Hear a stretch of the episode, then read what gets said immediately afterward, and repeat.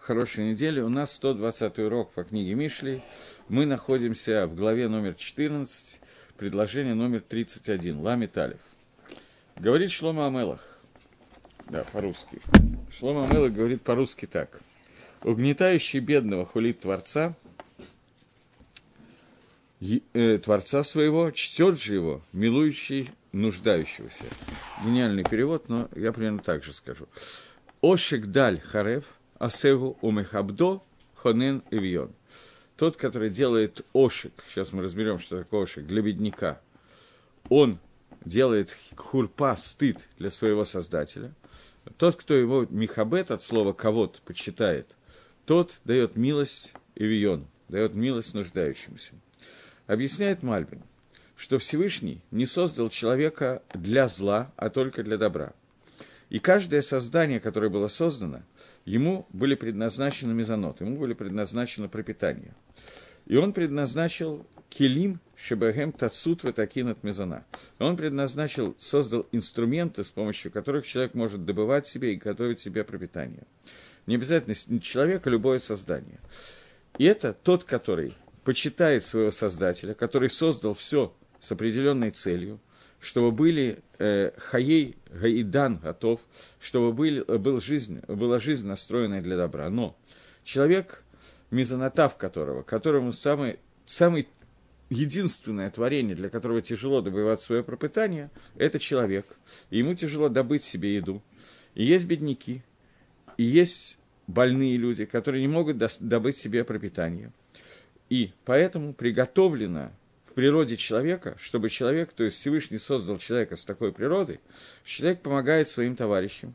Как сказано, «Ашир вы раш не вгашу», что если встретились бедняк и богатый человек, и обоих их создал Всевышний с целью, чтобы бедняк занимался работой для богача, у которого есть дать много работы, и он нуждается в работниках, а бедняк, он получает дздоку, как будто бы это была матнатхинам, как будто бы это была матона, подарок просто так. И человек, который угнетает бедняка, угнетает, это не совсем верный перевод, Ошик, я не знаю, как лучше перевести, сейчас посмотрим, и не дает ему его платы, то он э, презирает, делает стыд своему создателю. Как будто бы создатель создал какое-то создание для зла и не приготовил ему пропитание – и в котором тот может существовать и жить. И это стыд очень большой, позор очень большой для Всевышнего, что сделал какое-то создание, какое-то живое существо, и не дал ему все, что ему необходимо. И мы уже говорили, что, э, что тот, который дает хаей, жизнь, он дает и пропитание. Но другой человек, который дает бедняку Матнатхинам подарки, он дает кого дает почести своему Создателю. И это то, что называется кводо, то, что называется почитание. Что он создал богатого человека и бедного человека для того, чтобы богатый давал сдоку и осуществлял митцвот Всевышнего. И это и есть почесть, которая оказывается Всевышнего, что нет создания, которое создано Леватола, создано просто так. Понятие, которое здесь э, говорит о шек, я сказал, что я потом его немножко объясню, Ошек в Торе переводится как ребит. Ребит – это давание под проценты. То есть любое угнетение с помощью денег называется словом ошек.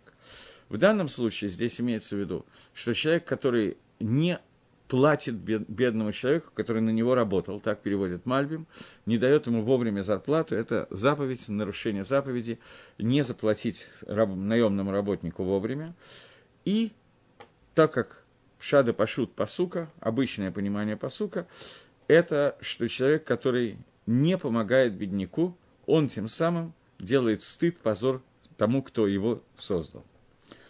Э, Гаон Мивильна говорит, начинает Зогара и приводит цитату. В Зогаре написано так. «О и хазек бамази ясе шалом ли, шалом ясе ли». То есть, что это означает? Э, что тот, кто и хазек, тот, кто усилит Бамуази силу, он сделает шалом, и этот шалом, который будет сделан мне. То есть, имеется в виду, что Эйн Махзик Едей Они, человек, который не, не держит, не укрепляет руку бедняка, Вашкин Эдхукам, и усложняет их жизнь, усложняет их законы, которые, по которым он должен давать им деньги. В таком случае бедняк кричит ко Всевышнему, Аль Гриетоп Хитот Микулам, а по поводу того, что ему хуже, и он более приниженный, чем все. То, что он бедняк, и то, что в результате он начинает говорить фразы против Творца. То есть, когда человеку становится очень плохо, бедному человеку, он начинает э, как бы проклинать Всевышнего. И Баймет Гаколь Бецедек в Валуал Табу. На самом деле Гакодыш Брагу все это устроил Бецедек. Есть какие-то причины, почему один богатый, другой бедный. И Акодыш Брагу продуманно это устроил. Поэтому Всевышний наказывает бедняка за то, что он говорит против Творца.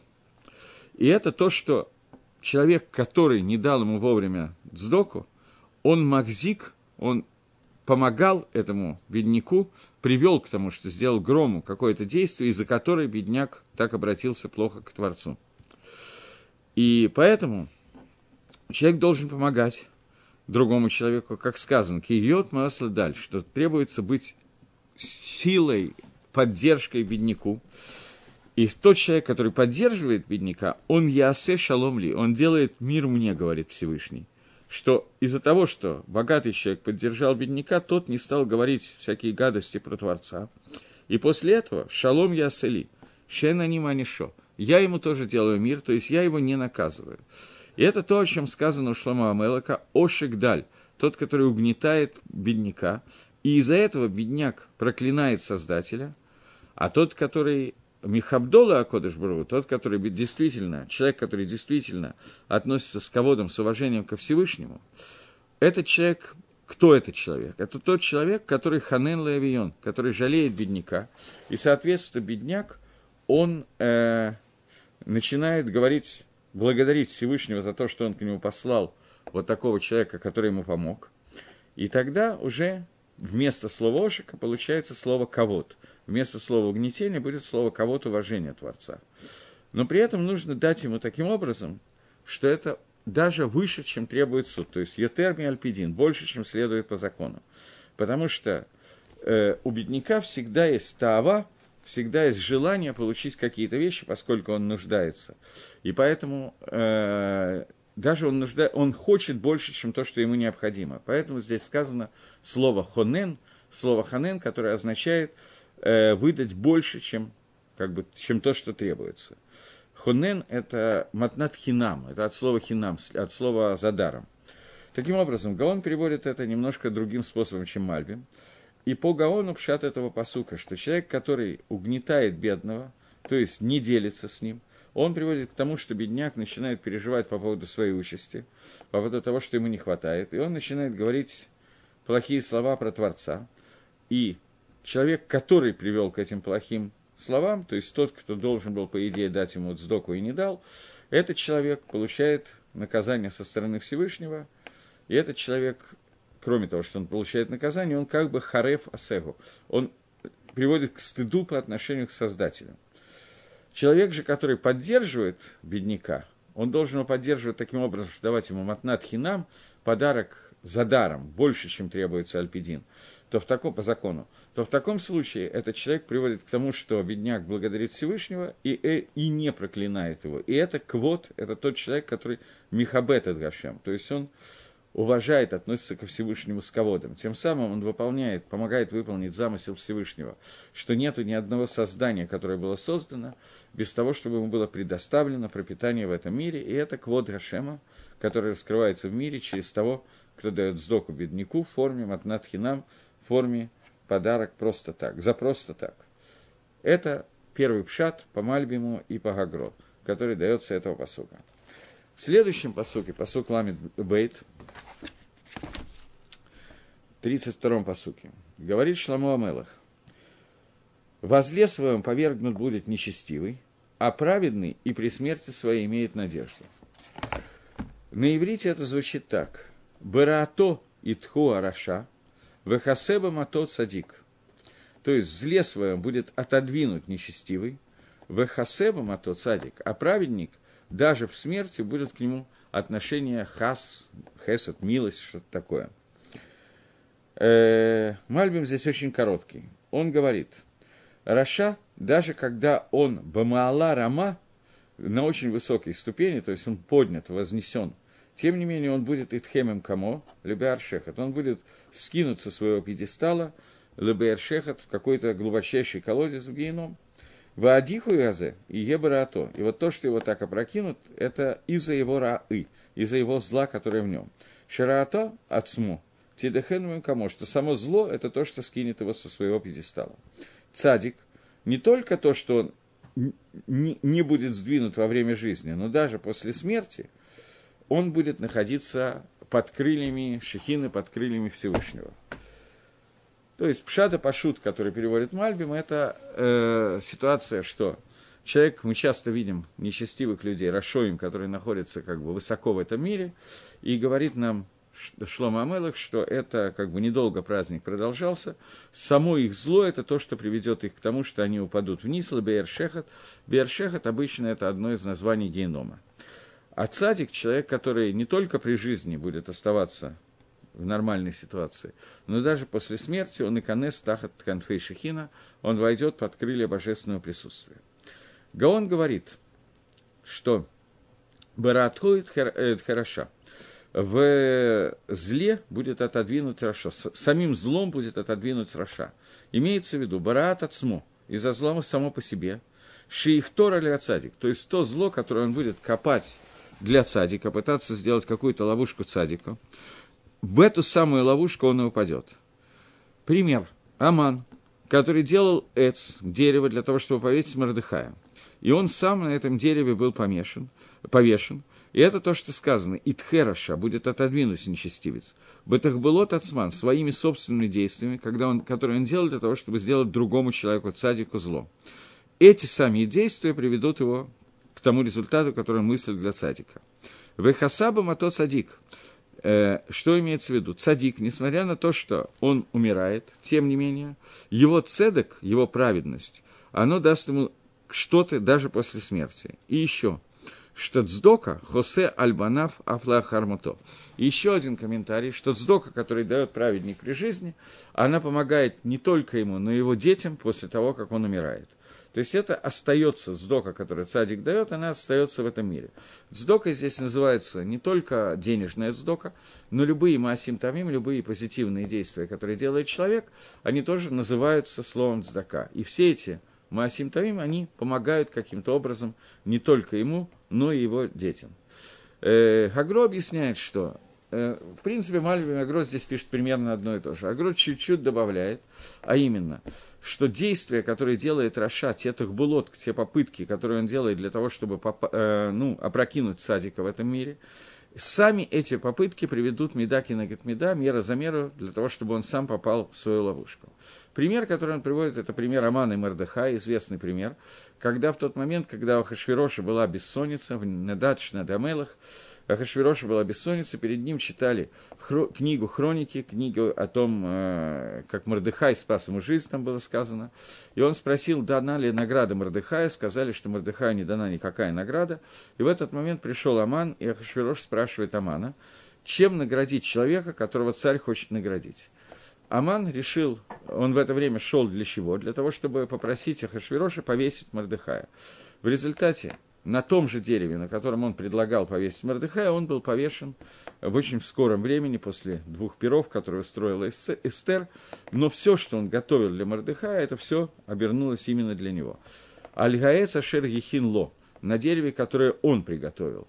Он приготовил, и он приготовил, объясняет Раши, приготовил ему, объясняет Раши, для себя приготовил.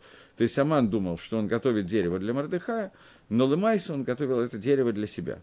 Понятно, что эти вещи не всегда, так как в книге Магеллат Эстер, бросаются в глаза в этом мире. И иногда в этом мире мы видим садик, которому такие Рашо успевает его словить свою ловушку и так далее. А иногда нет. Но даже когда это происходит, говорит конец этого посука, что у праведника его заслуги остаются и после смерти тоже. И его дздока, его заслуги, которые он делал, остаются для, для его сыновей – это то, что называется схутовод. Схутовод – это заслуги, а вот, которые помогают детям на какие-то поколения и которые продолжают воздействовать. Сколько времени продолжается схутовод, я не очень могу сказать, очень по-разному. Написано, что от Алафим до тысяч поколений, минимум две тысячи поколений, говорит Гемора в трактате Макот, а наказание за преступления, которые делают родители, могут преследовать детей до третьего и четвертого поколения. От шелешим вы отребыем. Таким образом, мы видим, что схует, который сделали родители, остается, награды, остается с потомками до двух тысяч поколений, наказание до трех-четырех поколений, то есть минимум в 500 раз выше мера добра Всевышнего, чем мера наказания Всевышнего. Это дюк, который делает Гемора в трактате Макот. И Дерихагав просто заодно. В этом месте э, некоторые комментаторы задают простой вопрос. До тысяч поколений. Тысяч поколений – это минимум две тысячи, говорит Гемора. Две тысячи поколений – это сколько лет порядок? Сколько лет – это одно поколение? Возьмем грубо, скажем, что поколение – это 20-30 лет. Чтобы не мелочиться, возьмем 20 лет поколения. 20 лет поколения, если мы 20 лет поколения и возьмем 2000 поколений, то 2000 поколений умножить на 20 лет, это получится много. 2000 на 20 лет, это получится 6 тысяч лет, да? 60 тысяч лет. Это получается 60 тысяч, 40 тысяч лет. Ой, я совсем сплю. Я считал на 30, что 30 лет поколения, поэтому посчитал 60 тысяч лет. Э, порядка 40-50 тысяч лет получается. А мир, как мы знаем, существует всего 6 тысяч лет. Поэтому есть те, которые медаиким из этой геморы, из этого посука в Торе, что мир будет несколько циклов по 7 тысяч лет, а именно 49 циклов и 50-тысячный год, это будет год Аламаба.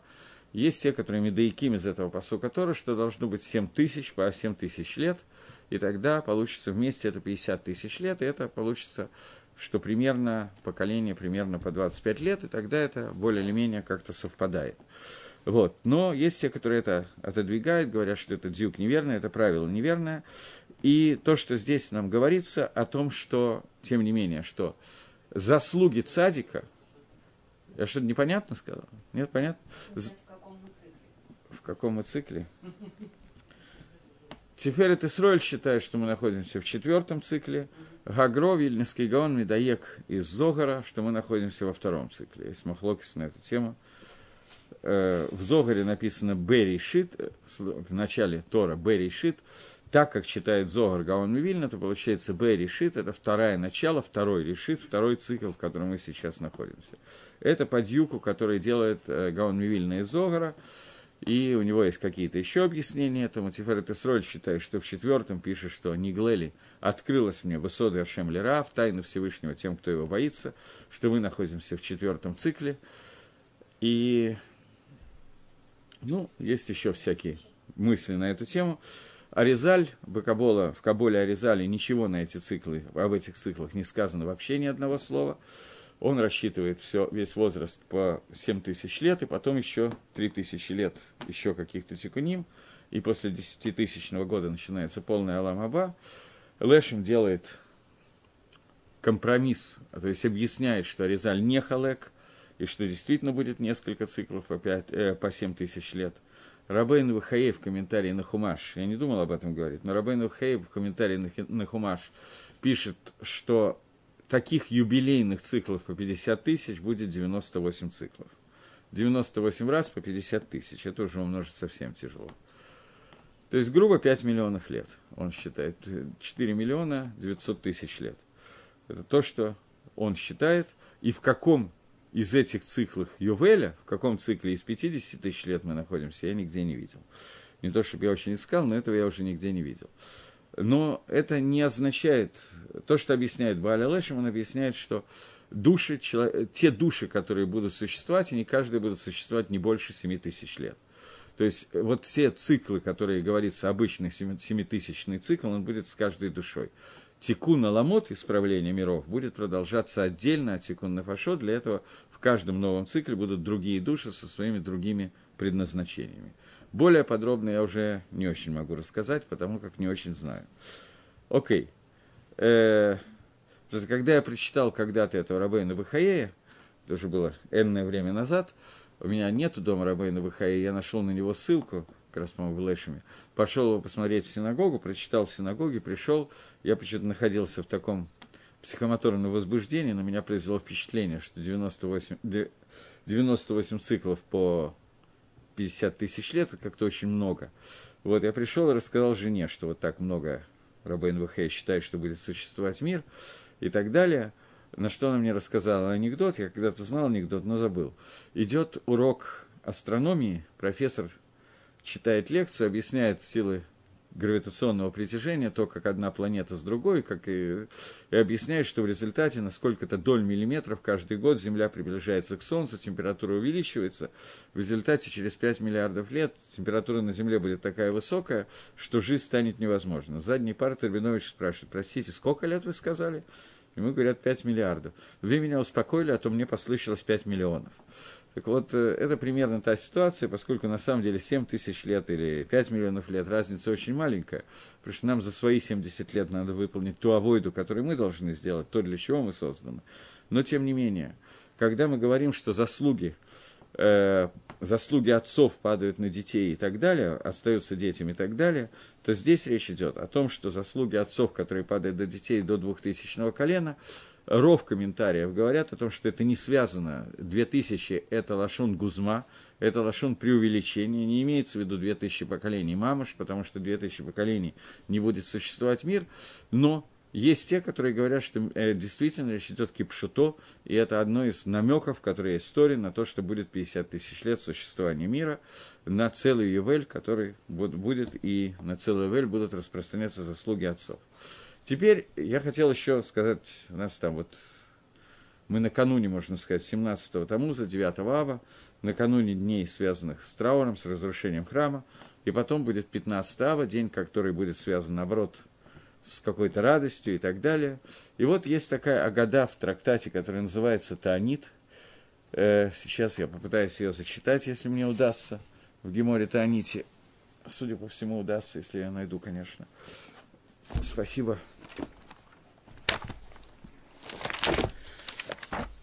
Гемора говорит, что не было таких хороших праздников в Израиле, как Йом-Кипур и Тубе-Ав, и 15 Ава.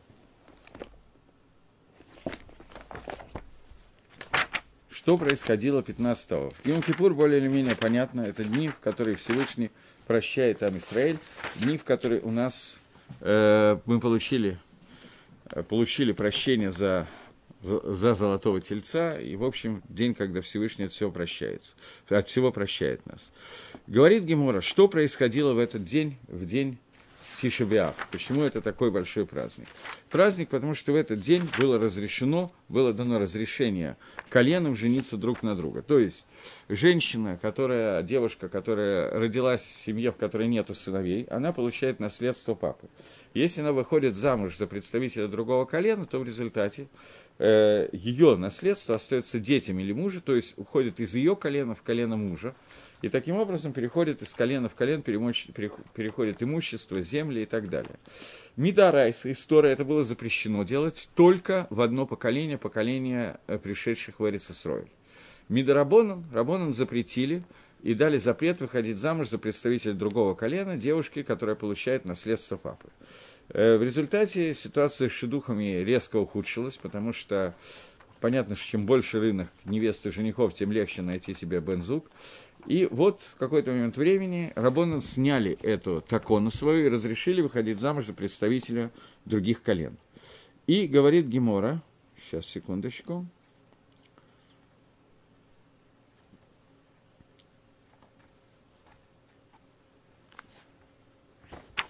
сейчас.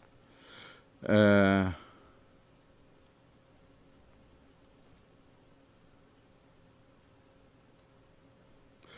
Ладно, начнем сразу с Барайта. Тан Рабоном.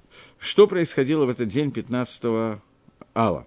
Тан Рабоном. Батмелах, дочка царя, просила новую одежду, платье у Бат Каин Гадоля, у дочки Коэн Годеля. Не то, чтобы у дочки царя не было своего платья, судя по всему, было, но она одалживала Бат Коэн Годель. Бат Коэн Годель одалживал у Сгана, у заместителя, у дочки заместителя Коэн Годеля. Тот та у Машох Милхама и так далее. Э, Бат Коэн Гедиот, ну, так оно шло. Коли Сроя Шалим Зелезе, для того, чтобы лоли воешь того, у кого нету платья. После этого эти платья, праздничные одежды, окунались в мику, для того, чтобы, если кто-то был тмя и одежда тмя, для того, чтобы все одежды окунались в мику, опять, что, опять-таки по той же самой причине, чтобы лоли воешь ту, которая бетума. Коля келем то ним твила. Э, Омар Раби Лозер, говорит Раби Лозер, даже те, которые были Макуполином и Нахим которые были сложены и лежали в коробке. Бнот Исроэль, Ецот выхолот Бакарамим. Дочери Израиля выходили и танцевали в виноградниках. Понятно, что это было достаточно скромно. Тана. Э, мы учили. Миша Эн Лоиша, тот, кто искал невесту, не было у него жены, он не фнал Шам, он шел туда. Дальше дочери Израиля обращались и предлагали себя в качестве жен. Миюхасот Шабаген, Гайо Амрот. Э, Бахур Тен и Нейхал Юхсин. Теперь говорит Барайса, Тану Рабонан, Ефифа Йотшибаем, красавицы из них, Магайом Рот, что они говорили? Обратите внимание на красоту, поскольку нету жены, а только для красоты. Миюхасот, как сказать миюхасот, родословные, наверное, с хорошим ю... родовитые э, из них. Что они говорили? Они говорили, обратите внимание на семью, потому что нет, жена не нужна, а только для сыновей. Третья группа. Михуародшиба, уродливые из них. Что они говорили? То есть э, у них э, как бы с красотой э, так немножко бодиавит, немножко не очень. И родословная тоже Абисала подкачала. Что они говорили? Они говорили, Кху микхейхам лешем шамай. Возьмите себе меках, возьмите меня, лешем шамай, во имя небес. Дальше. Убилватши те трубы загувим, но только украсьте золотом. Омар Ула, говорит Ула, Омар Абелязар, Атида Кодыш Бергула Асот Махуль Цадиким, что в будущем Всевышний сделает, не знаю, как Махоль перевести, хоровод, для праведников, и он будет находиться между ними в Ганедане, и каждый из каждой будет показывать пальцем и говорить, «Боем агу гина элакей нузеки вина лова ишиона». Вот Бог, вот этот Бог, на него мы надеялись и так далее. Нагилова не смеха бешото. Будем радоваться, веселиться его спасению. Гемора, который рассказывает о том, как проходила день 15 ава, день, который являлся днем, когда кончили умирать в пустыне те, кто находили, те, кто умирали в пустыне в течение 40 лет, день, когда закончилась Гзейра, и можно было войти в Эрицесройль, вот этот день отмечается таким странным образом, днем, когда разрешено было брать невесту из другого колена, соответственно, девушки из самых разных колен собирались, танцевали хороводом, предлагали себя в жены молодым людям. И я еще раз повторяю, каким образом шло это предложение. Первая группа, Ефифиот Шабаген, красавицы, что они говорили? Возьми жену для красоты, это более или менее понятно, потому что жена нужна для красоты, окей. Вторая, родовитые, что они говорили, тоже более или менее понятно. Жена нужна для того, чтобы были, были родовитые дети, для баним, поэтому у меня родословное «во», давай бери меня в жены, тоже более или менее понятная. Третья группа, которая в Геморе называется Михуарот Шибаген, уродливые среди них. Что они говорили? Возьми меня Лашем Шамаем. Тоже понятно, больше незачем брать, только Лашем Шамаем, только во имя небес. Но следующая фраза непонятна. Но только украсть меня золотом. Вроде бы как надо тихо промолчать, попроситься в жены, да, но украсть меня золотом, что означает эта фраза? От имени Гаон Мивильна я слышал, я не читал этого Гаона, но я слышал от имени Гаон Мивильна объяснение этой геморы которые я сейчас попытаюсь привести. Есть три группы Амисраэля. Первая группа народа Израиля – это группа людей, которые полны Ефафиот Шибаген, красавицы, которые полны э, схует, заслуг, Маасим Тавим, Цдоки, э, Лимут Тойры, Мицвод. Они приходят ко Всевышнему и говорят, Всевышний, восстанови с нами брит Нисуин, восстанови с нами тот брит, который ты делал во время Маабада Арсинай, во время стояния у горы Синай – восстанови.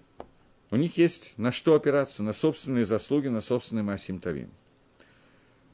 Эйн Шайла Йофи, поскольку Ам Исраэль тебе нужен для Йофи, для того, чтобы красота, твоя красота раскрылась в этом мире, то через нас, садиким, раскроется эта красота. Это более или менее понятная часть народа Израиля. Вторая часть народа Израиля, у которых Масим Тавим, Сдоки и так далее, всяких мицвод, немножко не хватает. Но они говорят, что мы родовиты, у нас есть заслуги с хутовод, заслуги наших отцов. Эйн Ишайла Лабаним, тебе нужен Ам Исраэль для результаты, для того, что произойдет из него.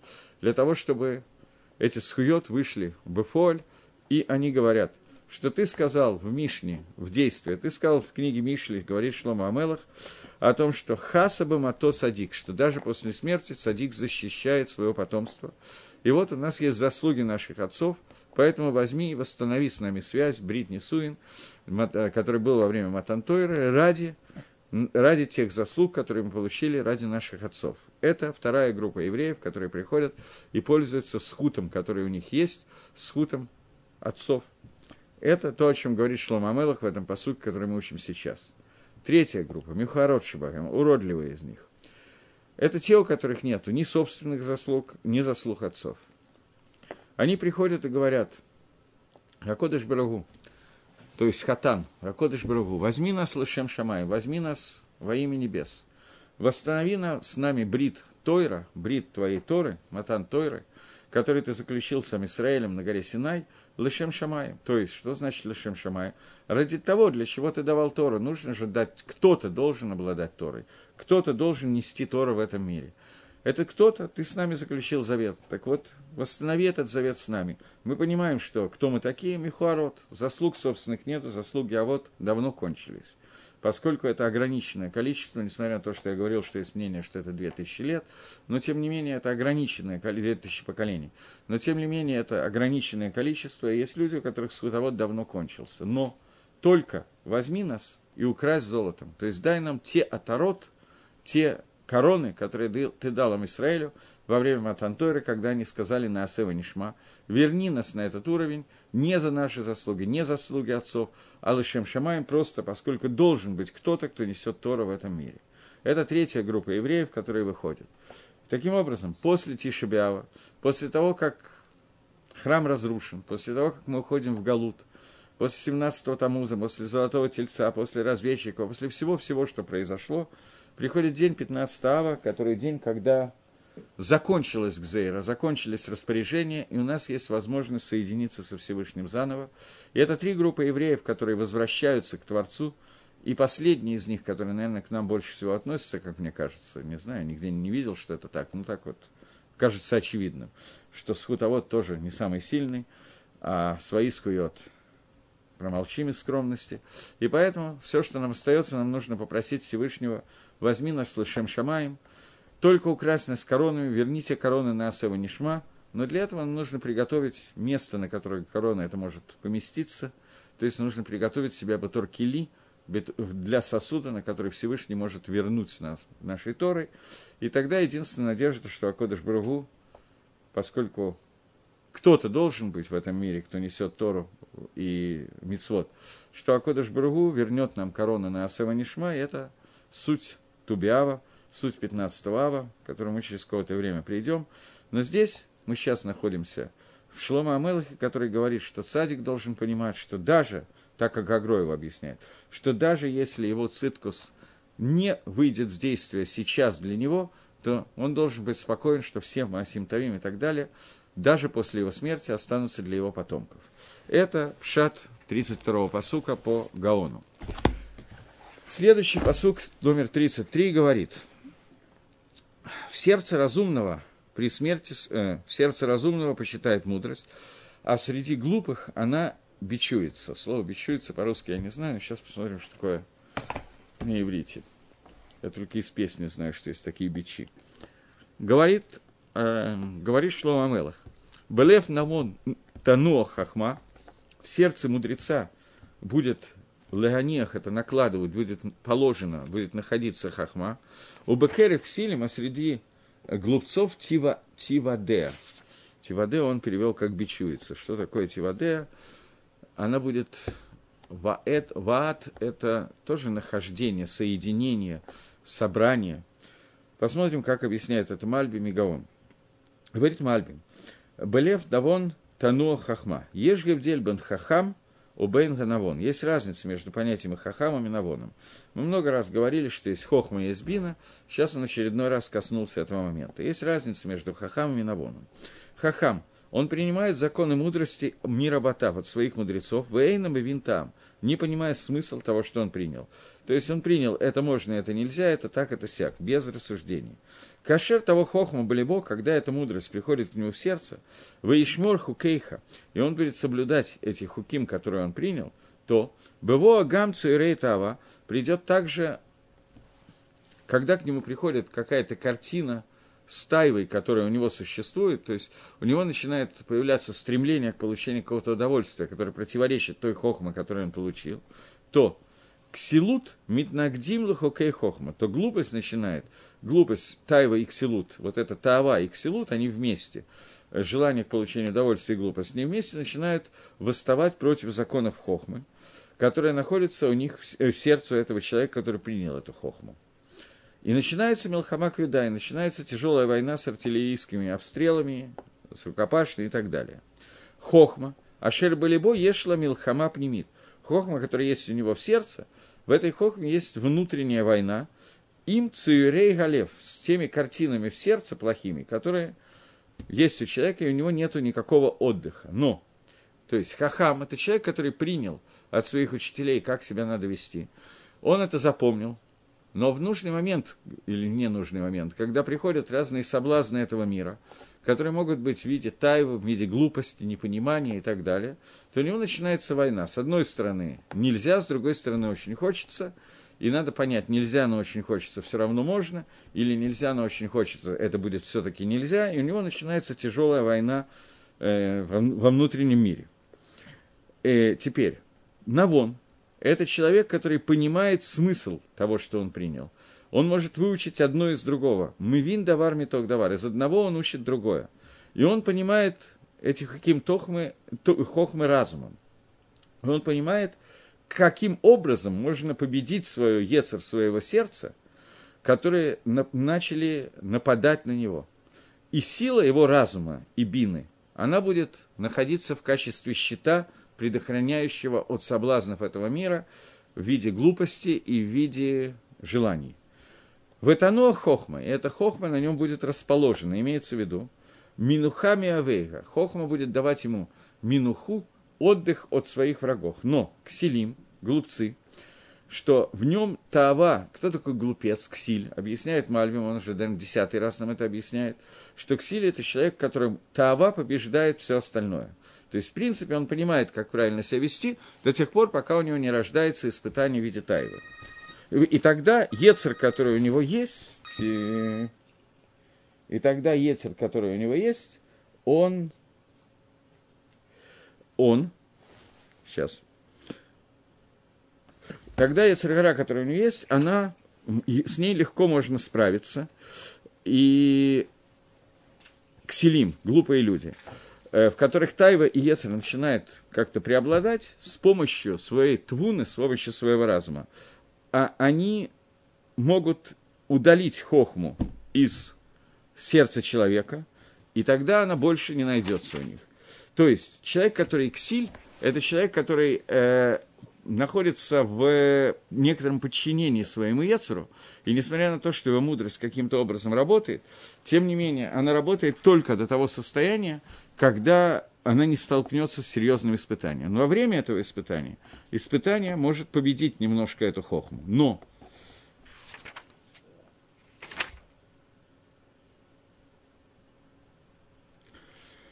э, мудрость, которая будет находиться среди них, которой они будут пользоваться, они будут пользоваться только для зла, вот эти люди, которые к силе, и идти наоборот дорогам хохмы. Я уже объяснял, что ксиль – это не Авиль и не Пети, потому что он знает законы мудрости, которые находятся внутри него, но они не находятся его в сердце настолько глубоко, что когда Ецер и Тайва приходят к нему, он не может удалить с помощью Кохмы свои, ецер, свои разные виды Ецергора, и наоборот – они удаляют хохму из сердца и начинают властвовать над человеком. То есть, Давайте попытаемся лисакем, я извиняюсь, что меня телефон зазвонил. Внутри сердца умного человека находится навона, находится хохма. То есть это означает, что человек, который не только принял своих учителей, но размышлял на эту тему и научился выводить, понять смысл каждого закона и выводить из одного закона другой закон, сравнивать ситуации, понимать, чему они подобны, понимать, в какой ситуации как себя вести. То есть он научился пользоваться тем, что он принял от Рабаним. Подобный человек, в его сердце постоянно находится хохма, и когда Таавот и другие виды Яцергары приходят к нему в гости на войну, то этот человек может справиться с ними, поскольку он знает, понимает суть явления и знает, что и куда надо включить, и каким образом надо бороться с каждым видом Ецера. Но человек, которого есть только хохма, но нет бины, не навон, это человек, который получил набор знаний, но не обработал их, и как только ситуация немножко меняется, и приходит какой-то вид Ецера, то начинается ситуация, когда нельзя, но очень хочется. Поскольку он точно не знает, что нельзя, что можно, почему нельзя, у него не хватает Ашавы Аль-Галев, у него не хватает, чтобы это улеглось в сердце, то в этой ситуации ему легко, он постоянно находится внутри этой борьбы, ему легко ошибиться. Человек же, который ксиль, который, в принципе, понимает, что можно, что нельзя – но его понимание находится на таком уровне, что это понимание работает до тех пор, пока не случился какой-то приступ Ецергары. То есть Ксиль – это человек, который знает законы Кохмы, но они не находятся в его сердце, потому что, несмотря на знание, сердце наполнено Таовой и Ецергарой, то в этой ситуации э, хохма, она будет как-то находиться в галуте внутри сердца к силем, и в любой ситуации, когда только начинает какая-то небольшая борьба происходить, то хохма будет тут же убегать в изгнание и не будет оттуда высовываться до того, как испытание пройдет. Потом она может снова вступить в действие. Так объясняет Мальбим этот посук.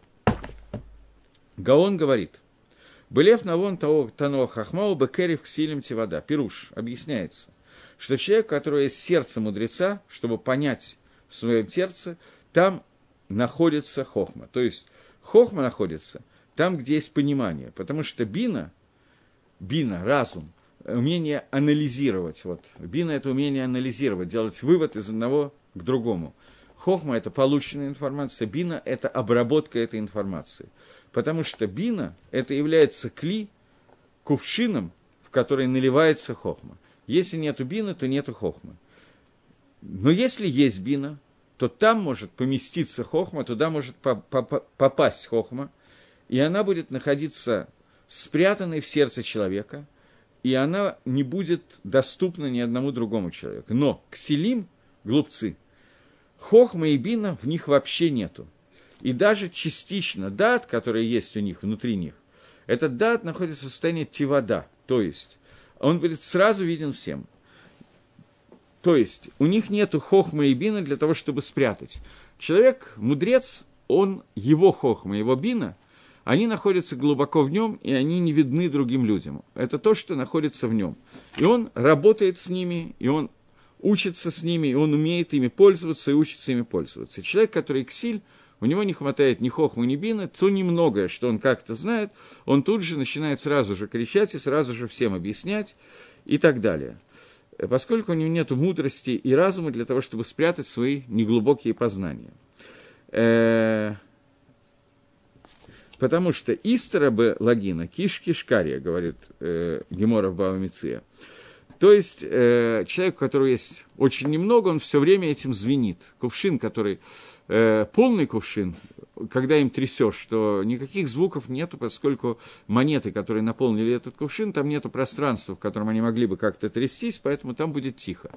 Но когда кувшин, в котором есть две-три монетки, и ты им потрясешь, то он издает очень громкие звуки, как колокольчик. Секунду.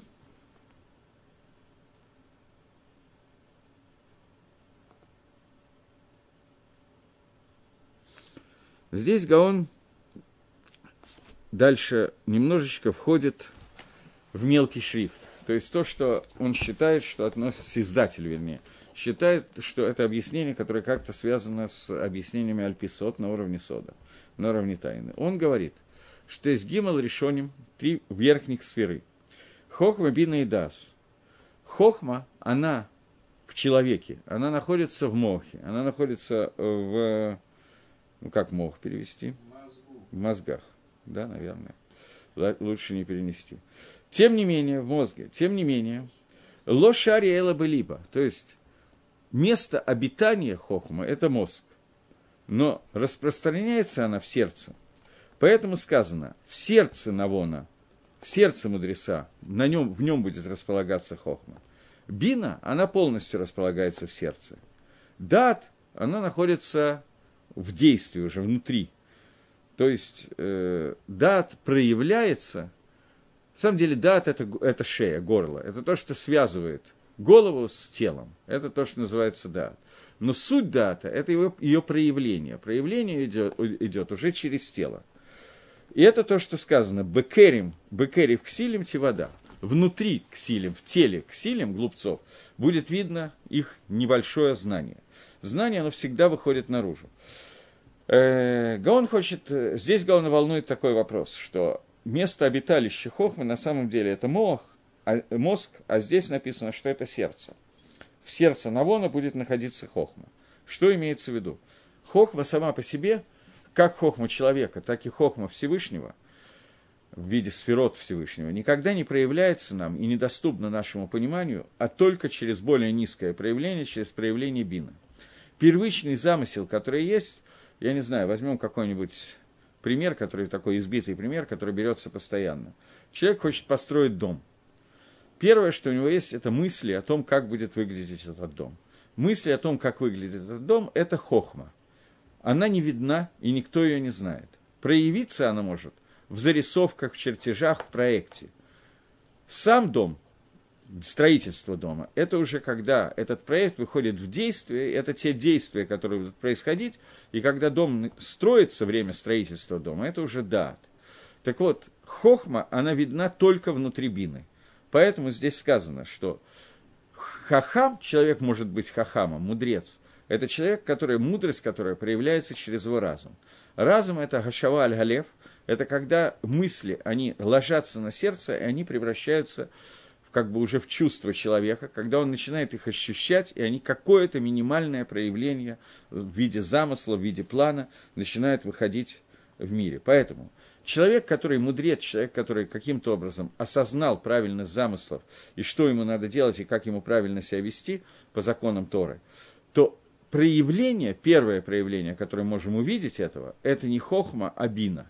Поэтому сказано, что хохма будет находиться в лев навоне, в сердце думающего, знающего человека.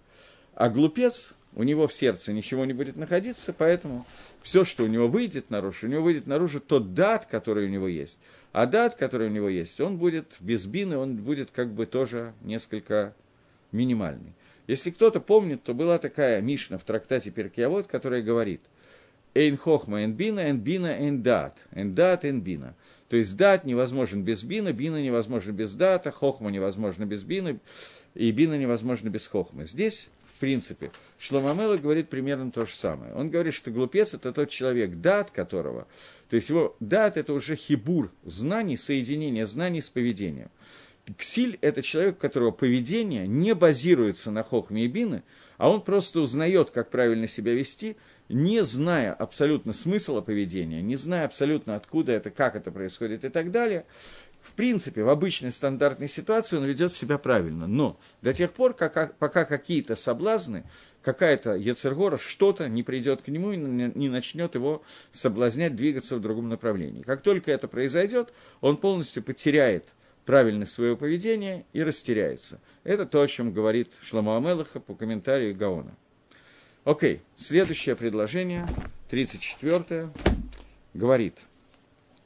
Весь, вся эта глава фактически э, показывает нам, как нужно, что такое мудрая жена, которая строит свой дом, а глупая разрушает его своими руками. Это начало этой главы, и продолжение идет до конца, которое рассказывает о том, что человек, мудрая жена, это Тора, которая входит в человека, человек соединяется с Торой, это имеется в виду Иша Хахама, а человек, который пользуется своим разумом, не для того, чтобы знать, как правильно себя вести, как правильно построить свой дом, то этот человек называется ксиль, человек, который называется глупец. И здесь нам подробно рассказывает каждый посук о том, каким образом человек должен вести себя, как он должен вести себя по отношению к бедняку, как он должен строить свою жизнь, понимая, что от его поведения зависят какие-то вещи, связанные с э, его детьми, внуками и так далее, и о том, что каким образом он должен бороться с Яцергорой и как он должен быть женат на умной жене, а не глупой жене, каким образом Хохма и Бина должны образовать его дат, а не дат, не основанный на Хохме и Бине, каким образом этот дат сразу же проявится из, из его внутренности наружу и, до, и будет работать только до, тех времени, до того времени, пока ксилут, пока глупость, испытания, которые к нему придут, не разрушит все, что было. Следующий посуд говорит, праведность возвышает народ, а позор племен – порочность. Объясняет Дздока тромем гой вехесет лаумим хатас. Дздока, она возвеличит народ, а милость для народности будет грехом. Разница между Гоем и Лаумом мы уже несколько раз встречали, думаю, что Мальбим сейчас опять расскажет, поэтому начинаем прямо с Мальбима. Говорит Мальбим, есть разница между Гоем и Леумом. Есть разница между слов «го» и «люм». На русском, я не знаю, народ, и то, и другое называется народ. Э, «Леум» – это народность, в которой есть определенные, связанные друг с другом, определенным датом, определенной религией. «Ам» – это «мелах» и «гой» – это кибуц лават. То есть «ам» – «айн это народ, который связан с царем, Гой – это народ, который связан э, просто случайным соединением, что нет ни одного общего царя, ни одной общей религии. То есть три слова, которые на русском обозначают всегда понятие «народ», а на самом деле у них есть три оттенка, говорит Мальбим. Я еще раз говорю, что первый оттенок – лум – это то, что объединено какой-то религиозной цепочкой, объединено какой-то гашков, единым мировоззрением – может быть, я не знаю. Я по-русски эти оттенки в словах, честно говоря, не вижу. Э, э, лум – это то, что объединено определенной Гашков и определенное мировоззрение.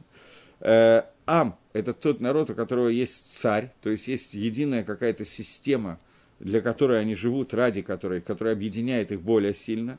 И Гой – это просто случайное собрание людей, у которых нет никакого полного объединения. Все эти три слова могут относиться как к народам мира, так и к евреям, в зависимости от состояния, где они находят. Есть место, где евреи называются Гой. В каждой молитве Минхе в Шаббат мы называем Амисраэль Гоем, где сказано «Ми камоха Исраэль Гой хад барец», кто как народ твой Израиля, Гой, Гой единый на земле. Гоями называется также народы мира, Ам Исраэль называется Ам Израиль, Леум, народность, нация, не знаю, как оно относится тоже и к тем другим, Поэтому Мальбим объясняет, что это связано только с тем, что их связывает, ради чего они собрались. И все это во всех этих ситуациях, сдока трумема то, э, сейчас, секундочку, да, к шевалхим бедерик цдака, когда люди идут по дороге цдаки, праведности, то они поднимаются над своим швелутом, над своим опусканием, над своей низменностью. И хата с шигуга натиями дерега хахма. Грех авейра – это то, что убирает их, сворачивает их с дороги мудрости. Дздока – это для них хесад, который объединяет их и поднимает их на более высокий уровень. То есть Мальби объясняет это посук так. Дздока, она возвеличит Гоя, и сделает его изгоя, из случайным собранием людей, сделает его собрание, посвященное какой-то цели.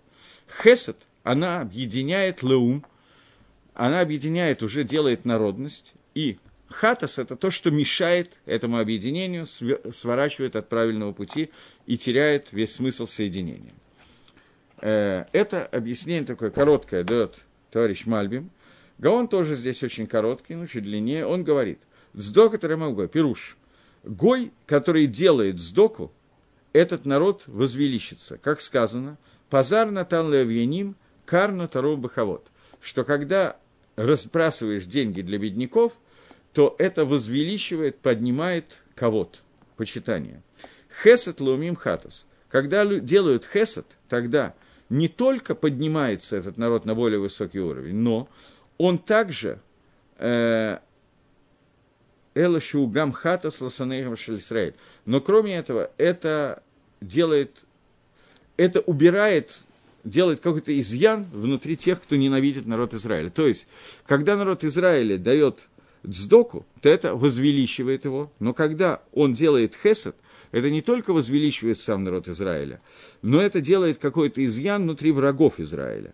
Потому что из-за из этого увеличивается сход Израиля. То есть в тот момент, когда Израиль делает хесед, то это увеличивает его заслуги. Таким образом, тем, кто замышляет какое-то зло против Израиля, у них получается изъян, и та сигула, та помощь, которую получает там Израиль от Всевышнего во время, когда они творят добро, является тем, что вносят бгам, изъян в замыслы Санейхам Шелизраэль, те, кто ненавидит Израиля. Потому что Акодыш Брагу должен платить гумламба аламазе, должен платить награду в этом мире – Весхармитсва, она огромна, как мы уже говорили про Новоходоноцера, что за то, что он сделал три шага, за это он удостоился завоевать весь мир. То есть, и за это он, он смог разрушить храм, и Гаракат Хасидейну, и он э, хасидов нашего народа сумел убить. И все это для того, чтобы, за то, что он выполнил желание – и за то, чтобы его награда была выплачена ему здесь. Когда Навуходоносор в честь Всевышнего сделал несколько э, шагов, э, в Сангедрине, на Геморе Сангедрин, Дафит Садихва приводится эта Агада, э, которая говорит, что он э, пробежал четыре шага навстречу Всевышнему, навстречу Хискиягу, оказать почесть Хискиягу. За это награда, которую ему дал – это то, что на 40 лет он сумел завоевать Хискиягу и так далее, и в результате всего этого мероприятия ему даны были возможности разрушить храм и так далее. То есть мы видим, что любой хесед, любая цдока, который делает человек в этом мире, дает ему в этом мире какую-то награду. Для Рашоем эта награда полностью выплачивается в этом мире, для Цадиким она иногда, не иногда, а как правило, остается как основная плата в будущем мире. Но поскольку у Рашоем есть какие-то схует, какие-то награды, которые они могут получить в этом мире. И эти награды могут как бы сильно вредить, то нам вредить, я имею в виду, то поэтому в тот момент, когда Исроиль осуществляет сдока и хесед, то это убирает все награды, которые есть у Санеем Шелисраэль, у тех, кто ненавидит Израиля, и не дает им возможность сделать то, что случилось с Новоходоноцером. Так объясняет этот посук Гаон. И у нас остался еще один посук этой главы, я постараюсь его быстро все-таки пройти, чтобы завершить главу сегодня. Он говорит, благоволение царя к, раз, к рабу разумному, а гнев его к позорному. Мальбим объясняет это предложение, что желание царя, левит маскиль в аватоте ем и ваеш, объясняет Мальбим, что маскиль разумный, это тот, который очень быстро выполняет свою работу и делает ее самым умным способом для того, чтобы сразу увидеть и достигнуть Тахлиса. То есть царь любит того человека, который выбирает правильный путь работы и делает работу так, чтобы как можно быстрее экономия, и экономнее завершить ее и достигнуть цели. Миваеш, кто такой Мавиш, от слова буша стыд, это человек, который митахер, который опаздывает, для того, чтобы не следить за своим охраютом, за своим охрают, а за своей ответственностью.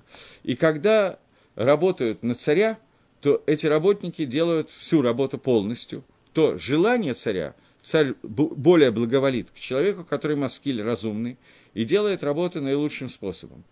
И человек, который делает непонятно как, без охраюда, без ответственности, то это называется аверой, что он не может обойтись без того, чтобы согрешить. И это мусар гасейхель, это мусар разума, как сказано. Пусть всегда человек боится э, в мире и чувствует себя наполовину закай, наполовину хаяв. То есть он должен находиться в трепете, находясь в этом мире, и считать себя всегда наполовину правым, наполовину неправым. И если он сделает одну авейру, он все разрушит, сделает одну мицу, он все исправит. Поскольку благодаря этому благодаря любой мицу, благодаря любому хорошему поступку, он станет желанным для царя, и тогда он сможет исправить все для себя, для всего народа Израиля и для всего мира целиком и так далее. Я задержусь на одну минутку, попытаюсь прочитать Агро, если нет, то мне придется вернуться. Говорит Гаон, что Хамат Мелах – гнев царя, понятие гнев царя. Речь идет о Мелах Малхай Малахим Акодаш Бургу, Всевышний – его гнев, он направляет Малахей Мавит, он направляет ангела смерти.